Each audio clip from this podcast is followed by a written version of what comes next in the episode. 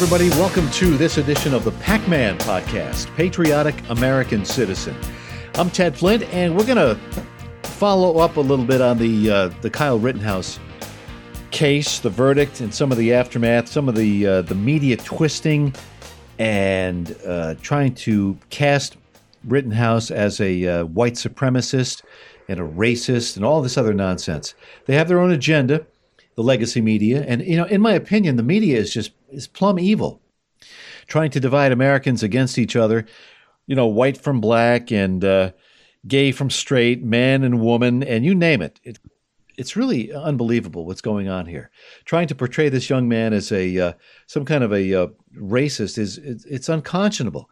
Now I'm going to read you part of a column written by a gentleman I interviewed a couple of times over the years. It's maybe four or five years ago. I interviewed him when he came out with a, a book about I think it was about Obama, but he's written extensively about Obama. And uh, you name it, he's written about it. Jack Cashill, he's based in California, fine investigative reporter, probably one of the last truly investigative reporters we have in this country. And he's written a great piece for WorldNet Daily, and he contrasts Rittenhouse and Trayvon Martin and the unequal treatment they received by the media. I'll just read you a couple of paragraphs here from his latest column. That child had every right to be where he was, said the attorney. That child had every right to be afraid of a strange man following him. Did that child not have the right to defend himself from that strange man? Now, you would think he's talking about Kyle Rittenhouse, but he's talking about Trayvon Martin. Now, I think Rittenhouse had every right to be where he was on that fateful night in Kenosha.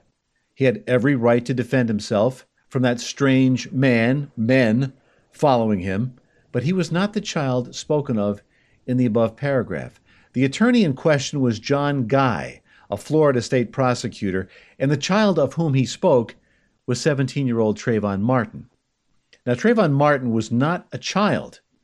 Now, we've seen the pictures of him, the smiling 12 year old, the cherub young man. How could anybody shoot and kill such a angelic young man as Trayvon Martin in those pictures? But this guy was six feet tall, uh, at least six feet tall, half a foot taller than either Rittenhouse or the man Trayvon attacked and tried to kill in February of 2012, George Zimmerman. Had not Zimmerman, who was desperate, shot and killed his attacker, Trayvon most surely would have been arrested. This guy was. He was anything but a helpless little child. He was an aspiring MMA fighter, as Cashill writes. He was a, uh, a career criminal 17 years of age, but he was he turned to drugs, he turned to guns, he turned to burglary. And Kyle Rittenhouse took a different path. They both had troubled upbringings. But and, and I think Rittenhouse had the worst of it. As Cashill points out, his father was often drunk, unemployed, abusive. His mother scrambled to survive. She she and her kids were evicted numerous times. Once she was forced to live in a shelter. By contrast, Trayvon's parents were both well employed. His childhood pictures, and we saw tons of those, right? Showed him skiing and riding horseback and playing football, flying on airplanes. I mean, Rittenhouse didn't have that upbringing. But, you know, he Martin turned to the gangster life. And he was celebrated, that, that life celebrated in rap music. Rittenhouse took a different path. He joined the Explorers program at a local police department near his home a program designed to teach self discipline, responsibility, and other appropriate life lessons. He turned out different than young Trayvon Martin. Martin lived, he died as he lived. He was a violent young man. He died violently. But, you know, the media has portrayed this young Rittenhouse as a vigilante and a white supremacist. There was nothing vigilante like about his motives for going to Kenosha, August 25th of 2020. People were getting injured. He said his job was to protect businesses. I mean, his father lived there. That's why he had his rifle. He had to protect himself. He went there with, he had a medical kit. These idiot prosecutors, and they really dropped, they, they what a horrible case they made for to try to convict this kid. But again, I'm spending too much time on it. But again, back to Cashill's column because he references a book that I read a couple of years ago, maybe five years ago, uh, written by Jesse Lee Peterson. I've interviewed Jesse Lee maybe, I don't know, a dozen times over the years. He's a black uh, civil rights activist, has his own radio show out in California, out in Los Angeles. And in The Antidote, Jesse writes uh, how Trayvon's death should have been a teachable moment. The media might have said that when a child is shuttled between relatives all of his life, when he is trapped in a series of failing government schools, when he is instructed in ways big and small about the evils of white men, bad things happen. And that's what the media has done. They've tried to portray this case as a case of black against white. It's got nothing to do with race. You know that. I know that. Most of the people listening to this podcast know that. But the media is, I don't know what their agenda is. I think they want to destroy this country, and they're doing a pretty good job of it. From the Daily Caller, the owner of a store near Detroit is selling ammunition engraved with the words, Let's go, Brandon. And he's not too fond of the coverage he's getting from the media in Detroit. Justin Nazaroff, chief executive at Phoenix Ammunition in Novi, Michigan, the subject of a recent article in the Detroit Metro Times covering his store's inventory. Evidently, the Times doesn't approve of Nazaroff. He's selling previously fired 50 caliber bullet cases with the words "Let's go, Brandon" etched into the metal. He's making a buck. That's what a good capitalist does. So he mocked the media's coverage of his inventory, saying that the bullets were harmless trinkets, and dismissed notions that the ammunition's message could be construed to be offensive or threatening. The phrase let's go Brandon, by the way, originated in early October during a TV broadcast of a NASCAR race. I didn't see the NASCAR race. I'm not a big fan of NASCAR, but I saw it on YouTube as, you know, millions of other people have by by now. And the reporter, Kelli Stavast, or Stavist, attempted to cover up the crowds chanting F Joe Biden. And she claimed they were chanting "Let's go, Brandon." Of course, it's that's the joke. I mean, they were chanting "F Joe Biden." It's clear as day. And she claimed they were supporting uh, the driver of the race, the winner of the race, Brandon Brown. But the phrase has now gone viral. You know, there are all kinds of merch you can find. You can get T-shirts with "Let's go, Brandon," uh, coffee mugs, whatever. So anyway, this uh, Nazaroff, uh, I'll give you his quote here. It's it's it's priceless. I'm not a humorless loser, and it's not my responsibility to be concerned about the opinions of ignorant people who spend too much time reading the Metro Times, cowering in their homes, awaiting their fifth booster shot. This is what he told the Metro Times. He described every Democrat I know. They're all afraid of the COVID. They're obsessed with it. They're I mean, that's what that's he described about every liberal that I know. But it's not offensive to criticize a president. Again, I'll finish the quote here from uh, this Nazaroff, A president, especially when that president is an obvious sock puppet for corporate interests, tech monopolies, and the type of leadership that got us into wars in Iraq, Syria, Lebanon, and countless other places. This is what he told the Daily News, uh, the Daily Caller News Foundation, adding that the "Let's Go Brandon" message could only be considered dangerous by those who put themselves in charge of determining what is and what is not acceptable speech. This is something they can't handle, the media. It's a cognitive dissonance that resonates deep within them, and as a result, they lash out in whatever manner they can. Nazaroff, for a guy who sells ammunition, pretty astute. I read an interesting piece here. I'm not going to read the piece, but it was a column by Derek Hunter in Townhall magazine about the post office. Now, every year the post office loses billions of dollars five, six billion dollars in the red every year. But Democrats, for some reason, love the post office. Who do you know who the post office, uh, the postmaster general is? I don't know who he is, but I guess his name is Louis DeJoy.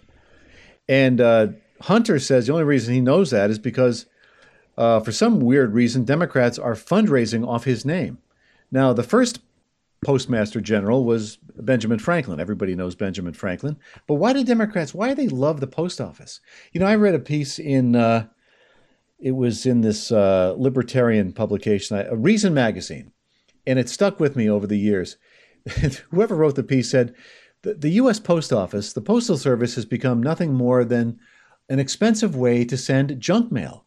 And when you think about it, that's what it does. I mean, I get one or two bills in the mail. I get my Verizon bill and National Grid bill in the mail. Everything else I pay online. And I get all this uh, junk mail, basically. You know, these uh, advertisements. And And every year we're told, well, the post office is going to cut back on uh, on Saturday service to save money, but they never do it. That's all the post office is an expensive way to send junk mail. But for, for whatever reason, Democrats love it. I think it's because it, uh, it's public. It's government, basically. The post office is government. So the Democrats love government. They are the party of government, the Democratic Party. And that's, uh, that's all on that, I guess. Let's see. Uh, Joe Biden has been one of the the worst president I think so far. His first year in office has been abysmal. And his communist cabal, I don't care what you say, these people are communists, flat out, and they want to wipe out the middle class any way they can. I think they're using these vaccine mandates to do it. Another guy I interviewed uh, a number of times, Wayne Allyn Root, has written a piece for WorldNet Daily, and uh, he says these these mandates, these vaccine mandates, are, and he's right too, are squ- squarely aimed at working class Americans. If you have a job, you're looking at being threatened with losing your job if you're not vaccinated. And in many cases, your your income, your pension, gone. If you choose to remain unvaccinated. So Biden is threatening to destroy your life basically and your way to make a living. He wants to see you homeless. But if you're if you're somebody who's already not working, if you're choosing not to work, you're some lazy bum, you know, home watching Gilligan's Island reruns or watching Dr. Phil as as, as Wayne Allyn Root wrote, and you're waiting for your EBT card to arrive in the mail, you're fine. You're safe. Biden's not taking away any of your money. Only Americans who work for a living. If you have a job, you're being persecuted. Why not lose your welfare if you're unvaccinated? If you refuse to be vaccinated, why not lose your, your food stamps or your Medicaid or your Obamacare? That's not going to happen. But if you're out trying to make a buck every day, you're working nine to five or whatever, whatever hours you work. You, some, a lot of people work two jobs. For years, I worked two jobs to keep food on the table and a roof over my family's head. But I was threatened with with uh, loss of employment if I didn't get the job at the assembly. That's not the reason I got it. I, have been vaccinated because my wife is asthmatic and I'm diabetic, and uh, a couple of my children have breathing issues. So I want to keep my family safe. If they force me to get a, a booster shot in a few months, I might say to the assembly, "Well, thanks for the memories. I'll find another way to make a living. I'll dig ditches if I have to." But this is what they're doing. And Root writes in WorldNet Daily again. Go to worldnetdaily.com. There's some good stuff up there, folks. And I know a lot of you read uh, what's what's online and uh, you have your own sources of information. There's so many sources. I mean, very few people watch television news because of the reasons I mentioned earlier in this podcast. You can't trust them. They have an agenda. They're a bunch of liberal, lying uh, fanatics. They're they're advocates. They're not reporters. They're advocates for bigger government. Anyway, this is the uh, this is the future, I believe, of radio. Very few people. I know people who don't have a radio in their house.